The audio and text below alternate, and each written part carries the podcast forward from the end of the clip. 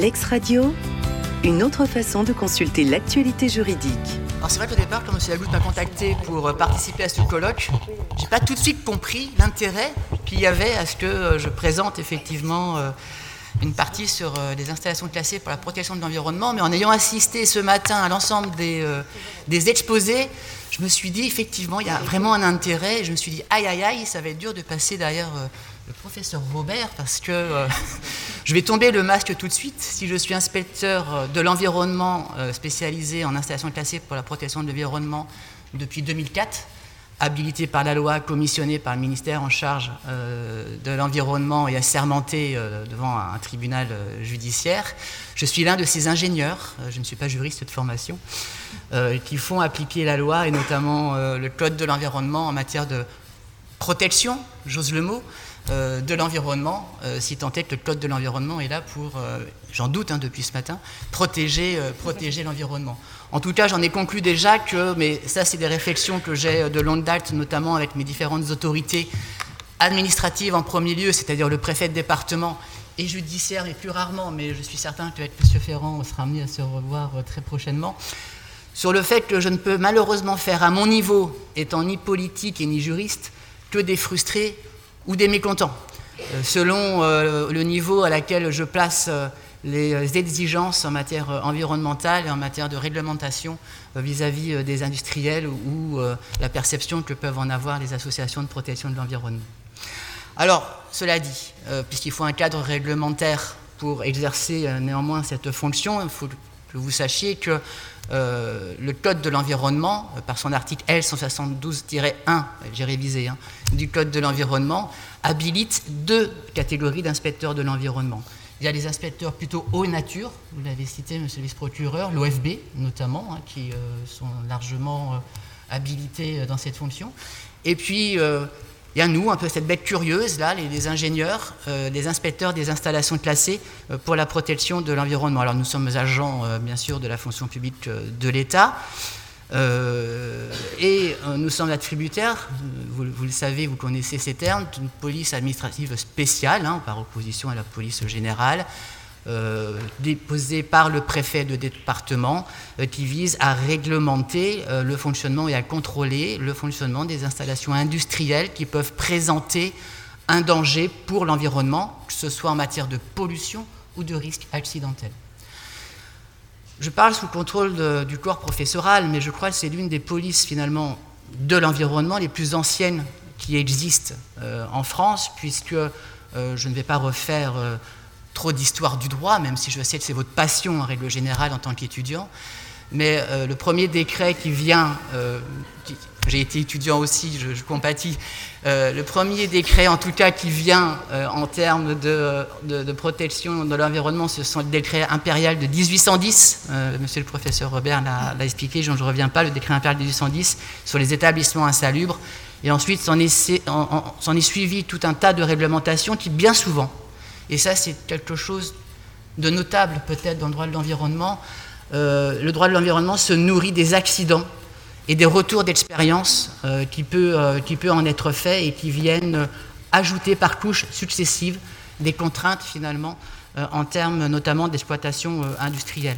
Alors je ne vais pas faire toute la litanie des accidents industriels qui a pu avoir lieu, dont est la poudrerie de Grenelle qui a donné lieu à, ce décret impérial, il y a euh, bien sûr l'accident de Céveso qui a donné lieu ensuite à tout un tas de réglementations dites directives Céveso euh, sur les établissements à risque accidentel. plus proche, mais peut-être n'en avez-vous pas souvenir, c'est le privilège de l'âge, l'accident d'AZF, qui a vu étoffer aussi le code de l'environnement, notamment en matière de prévention de risques technologiques et de maîtrise de l'urbanisation autour de ces installations industrielles. Et puis là, plus récemment, et ça, vous en avez le souvenir, j'en suis convaincu, les deux accidents qui ont lieu à, Lubrizol, à Rouen, euh, qui est venu là aussi étoffer le corpus réglementaire en matière de réglementation, notamment sur les euh, liquides inflammables, les stockages de ces, euh, de ces, substances. Alors cette police administrative et cette police pénale, en fait, duquel nous sommes dépositaires, puisque il faut ajouter un point, c'est qu'en matière d'inspection et d'installation classée, on est peut-être l'une, peut-être la seule d'ailleurs, euh, police à pouvoir pénétrer sur un site, dans une enceinte industrielle, pour peu qu'il y ait une activité ICPE, sans l'autorisation de qui que ce soit, sans réquisition ou sans, euh, ou sans, euh, sans demander l'accord ou la permission au juge. On peut rentrer absolument n'importe quand sur un site industriel dès l'instant qu'il y a une activité ICPE, et ça je crois qu'il n'y a pas beaucoup de polices qui ont ce pouvoir-là en France, et c'est un peu une police quelque part, alors ce n'est pas le terme consacré, mais je nommerai néanmoins d'exception par rapport à d'autres droits et règlements. Alors la police administrative, elle est triple. D'abord, c'est réglementé. On va réglementer, nous, inspecteurs de l'environnement, le fonctionnement des sites industriels par voie d'arrêté, en s'appuyant sur des textes réglementaires, qu'ils soient européens ou, nationaux. Ou nationaux pardon. Euh, et euh, le préfet a la possibilité de sévériser davantage ces textes, puisqu'il a la possibilité ultime de refuser l'exploitation d'une installation classée si son exploitation venait à dégrader le milieu. Il y a une constante maintenant en droit de l'environnement, c'est qu'on n'a pas le droit de dégrader un milieu. C'est-à-dire que lorsqu'on va étudier un dossier d'exploitation d'une installation classée, on va étudier ses rejets, notamment atmosphériques, et ses rejets aqueux. Et ces rejets doivent être absolument compatibles avec le milieu et les usages de ce milieu. En termes de rejets aqueux, il est interdit de déclasser une masse d'eau, directive cadre euh, sur l'eau qui vise un bon état écologique euh, de ces, de ces masses d'eau. Et de même, en matière de euh, pollution atmosphérique, il y a des objectifs de qualité de l'air sur lesquels on ne peut pas autoriser des rejets qui viendraient, euh, qui, seraient à l'encontre de l'objectif de l'atteinte de ces, qualités de l'air.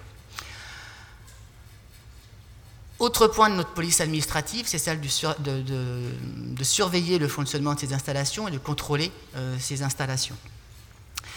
Alors, Nécessairement, quand on réglemente, et je rebondis un peu sur ce qui a été dit ce matin euh, par M. Carbou, euh, me semble-t-il, on vient contraindre en réalité l'industriel à intégrer dans son modèle économique des actions qui euh, ne sont pas rentables, à première vue en tout cas.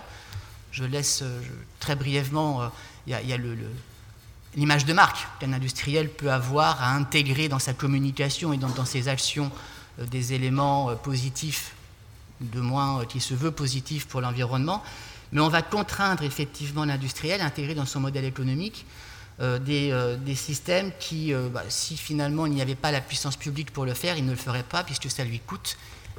épurer ses effluents, c'est coûteux. Limiter sa production, c'est limiter du chiffre d'affaires, c'est coûteux. Et tous ces éléments-là viennent ensuite nécessairement pour la nécessité de contrôler euh, que les contraintes qu'on lui impose sont bien, sont bien euh, respectées. Et puis vient le temps de l'explication et de l'information. On a parlé, vous avez parlé de droit d'accès euh, à l'information et droit d'accès notamment à l'information pour tout ce qui concerne l'environnement. Nous, nous mettons, en tout cas, inspection des installations classées depuis maintenant quelques temps sur des sites internet de l'État, notamment le site Géorisque, l'ensemble des actes administratifs euh, qui sont pris à l'encontre euh, ou pour le fonctionnement des sites industriels, que ce soit les arrêtés préfectoraux, mais également depuis maintenant un an, un an et demi, nos rapports d'inspection, à l'exclusion des mentions qui visent à la sécurité et à la sûreté des installations pour des raisons là euh, bien compréhensibles en matière du risque, du risque terrorisme notamment.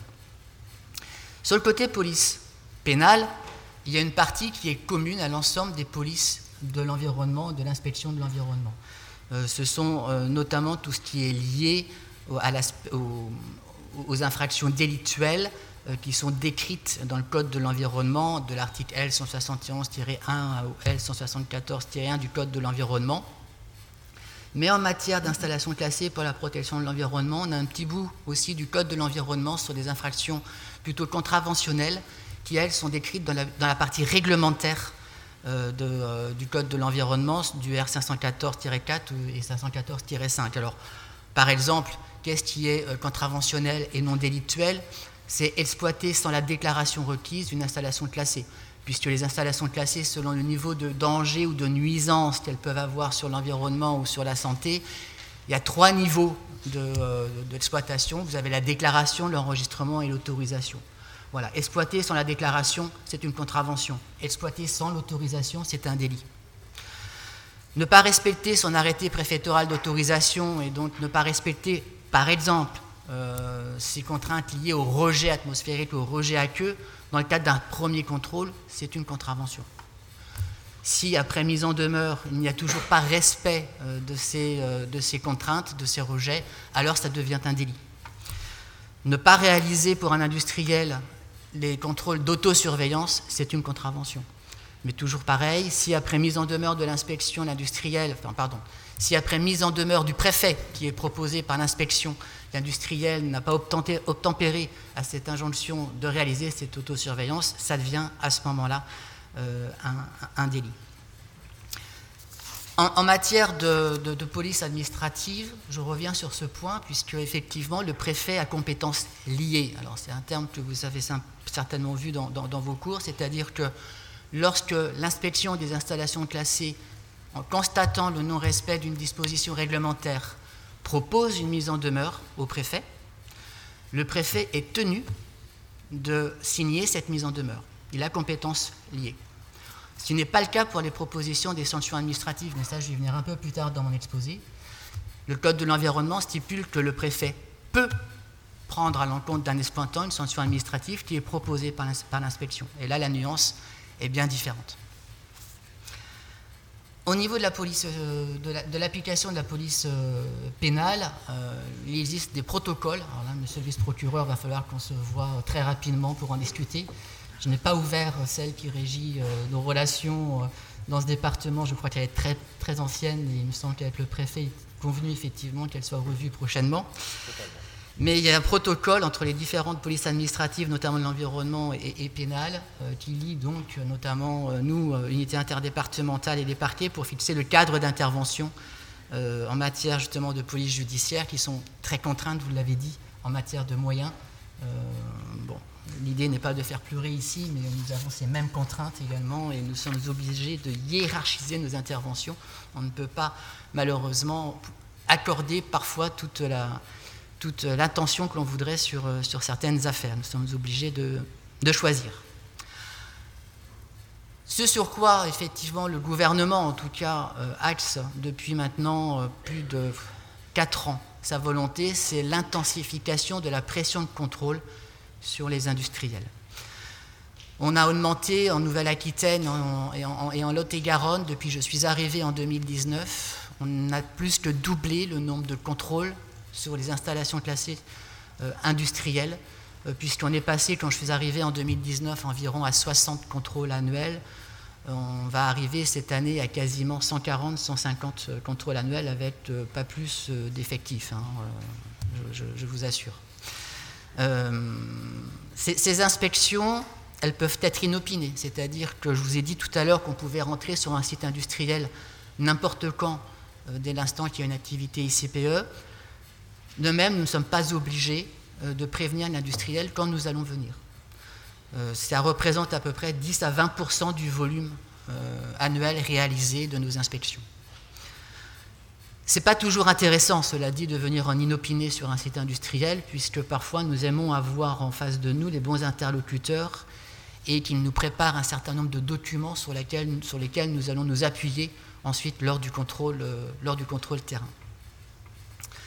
Alors, au commencement de toute procédure, qu'elle soit administrative ou pénale, c'est souvent un contrôle administratif en réalité euh, qui, est, euh, qui, est, à l'origine euh, des actions qui peuvent avoir lieu après. Alors ces contrôles administratifs, ils sont déclenchés sur plusieurs critères. Alors d'abord, on a un plan pluriannuel de contrôle, c'est-à-dire que selon les risques que présente une installation, on va le voir au minimum, c'est un minimum, une fois par an, une fois tous les trois ans, voire une fois tous les sept ans.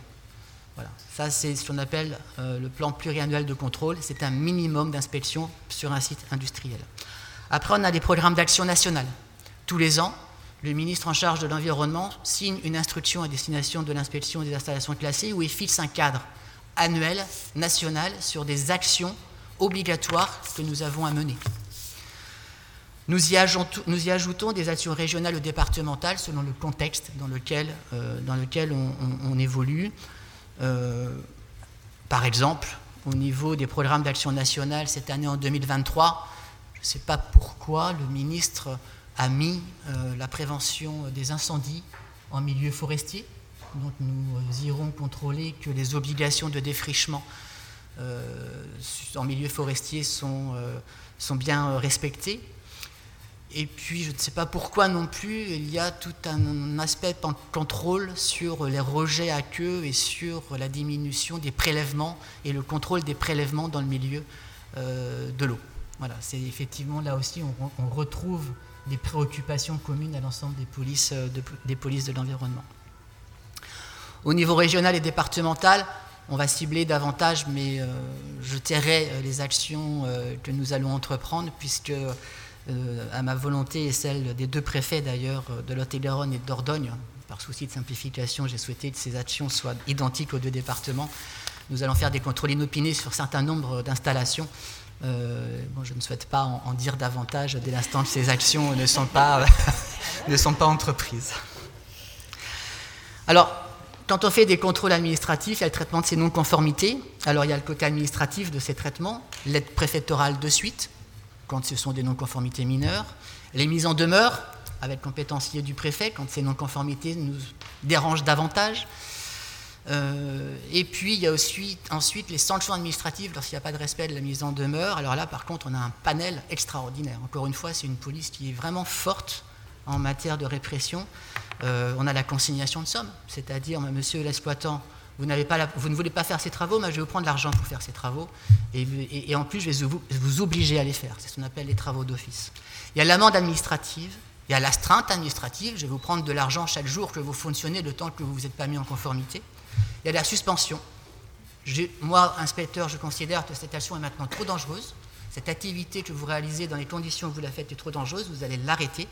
Il y a la pose de scellé qu'on fait avec les forces de l'ordre, et on peut aller jusqu'à proposer au préfet la suppression de, l'installation. Et puis il y a le passage au pénal. C'est le sujet euh, qui nous intéresse euh, plutôt, plutôt ce matin. Alors ce passage au pénal, il peut avoir lieu de plusieurs façons. Le passage au pénal, on peut constater lors d'une inspection finalement qu'il y a une infraction, une contravention qui ne relève pas directement de notre domaine d'intervention. Alors là, on n'a pas d'obligation de dénoncer cette infraction auprès du procureur. Néanmoins, ce qu'on fait, c'est qu'on va voir les petits copains du service à côté, service vétérinaire, service des fraudes, inspection du travail, et on leur dit, euh, dis donc, euh, je suis allé là sur un site, euh, bon, moi j'ai pas relevé vraiment de, de problème sur ma partie de compétences liées à, mes inspections, mais toi tu devras aller jeter un œil parce que je crois avoir vu quelque chose qui n'est quand même pas très très sympa, euh, soit, pour, euh, soit pour les travailleurs, soit pour la fraude, soit pour euh, autre, autre domaine, autre domaine de contrôle. Et puis il y a la constatation de crimes ou de délits, mais qui ne relèvent pas non plus de notre domaine de compétence. Alors là, on a l'obligation, en tant que fonctionnaire, de, de, faire un article 40. Je ne ferai pas l'injure de vous dire ce à quoi il correspond, je pense que vous savez bien plus que moi d'ailleurs. Euh, ce en quoi il, consiste. Et puis en soi, et, ensuite, il y a effectivement la constatation d'infractions, alors là, qui sont vraiment liées à notre domaine de compétences. Alors de deux choses l'une, soit il s'agit pour le moment d'une simple contravention et on n'a pas l'obligation euh, de la signaler euh, au procureur dans un premier temps. Ça dépend des écarts qui sont constatés et ça dépend des suites qu'on souhaite y donner, parce qu'il y a quand même des contraventions qui peuvent donner lieu à des mesures de conservatoire, parce qu'on estime que ces manquements présentent un risque et un danger immédiat pour l'environnement, pour la protection des populations, et à ce moment-là, on informe bien évidemment euh, le parquet. Et puis, il y a les délits. Les délits, encore une fois, on a l'obligation d'informer euh, et de porter à la, connaissance des procureurs, mais par la voie de procès-verbaux que nous pouvons faire, réaliser en tant que euh, alors là, j'ai un point d'interrogation, euh, monsieur le procureur. Est-on ou pas aujourd'hui officier de police judiciaire? Jusqu'à présent, nous ne l'étions pas, mais nous l'étions pas, mais nous avions toutes les prérogatives quasiment d'officier de police judiciaire néanmoins. Et en tout cas, nous avons celui de faire euh, les, procès, euh, les procès verbaux. Et puis, il y a quand même, et mes collègues inspecteurs, des fois, l'oublient parce que ce n'est pas la grande majorité de nos actions, mais il y a le contrôle judiciaire. C'est-à-dire que le procureur peut nous saisir directement pour aller faire un contrôle judiciaire en vue d'aller rechercher des preuves à l'encontre d'une infraction euh, environnementale. Euh, et à ce moment-là, euh, bah, c'est soit sur saisine directe du procureur, soit on peut s'auto-saisir nous-mêmes. Mais nous avons l'obligation d'informer le procureur qu'on va aller faire une inspection dans telle entreprise à dessein, c'est-à-dire dans le but d'aller rechercher une infraction ou, un délit, ou un délit pénal. Alors je suis dans les temps, c'est parfait. je vais aller très vite sur les alternatives aux procédures devant le tribunal, parce que euh, je pense que là aussi, vos cours de, procédure pénale sont, riches et je ne ferai pas l'injure d'en refaire, surtout que je n'ai certainement pas les compétences pour le faire. Mais il y a des alternatives au passage devant un tribunal. ces alternatives, elles sont triples, elles sont fonction à la fois du niveau d'infraction et, des exclusions que, que, sur lesquelles il n'est pas possible de, transiger. Euh, l'objectif de ces alternatives, c'est d'éviter un procès pour, euh, celui qui commet le délit, ou aussi d'éviter un classement sans suite, euh, de manière à ce que quand même ce délit, ou cette, infraction en tout cas, ne soit pas restée impunie. Alors il y a la transaction pénale, il y a la composition pénale, et il y a la médiation pénale. Un petit point simplement sur ces trois éléments. La transaction pénale est à la main du préfet. Euh, il la propose au procureur qui euh, donne son accord euh, et elle est réglée par une amende transactionnelle pour une infraction plutôt de faible gravité et qui est punie normalement par un emprisonnement inférieur à deux ans. La composition pénale ou la médiation pénale, elle est proposée par le procureur ou par un officier de police judiciaire. C'est pour des infractions un peu plus graves, mais qui néanmoins euh, ne nécessite pas euh, une réparation ou euh, ne nécessite pas un procès par rapport à ces, faits constatés. Alors en conclusion, donc, sans être aujourd'hui des officiers de police judiciaire, les inspecteurs de l'environnement ICPE en ont néanmoins tous les attributs. je le répète, on peut intervenir sans réquisition ni commission rogatoire, et ce à tout moment, dès l'instant qu'il y a une ICPE. Par contre, on a des difficultés évidemment qui sont liées aux moyens et qui conduisent à une adaptation pragmatique sur le terrain. Et on s'appuie sur la compétence de tous euh, et de toutes les, forces de chacun des acteurs en matière de police environnementale et police judiciaire. Et globalement, que se passe-t-il? Généralement, nous, les inspecteurs de l'environnement, inspection des installations classées, on fait notre police administrative et notre expertise technique faut bien que le fait d'être technicien ou ingénieur serve à quelque chose. Et puis on s'appuie sur la gendarmerie pour tout ce qui est général ou police, pour tout ce qui concerne le volet pénal et les auditions. Pour le moment, ça fonctionne. Gageons que ça perdure. Merci. L'ex-radio, une autre façon de consulter l'actualité juridique.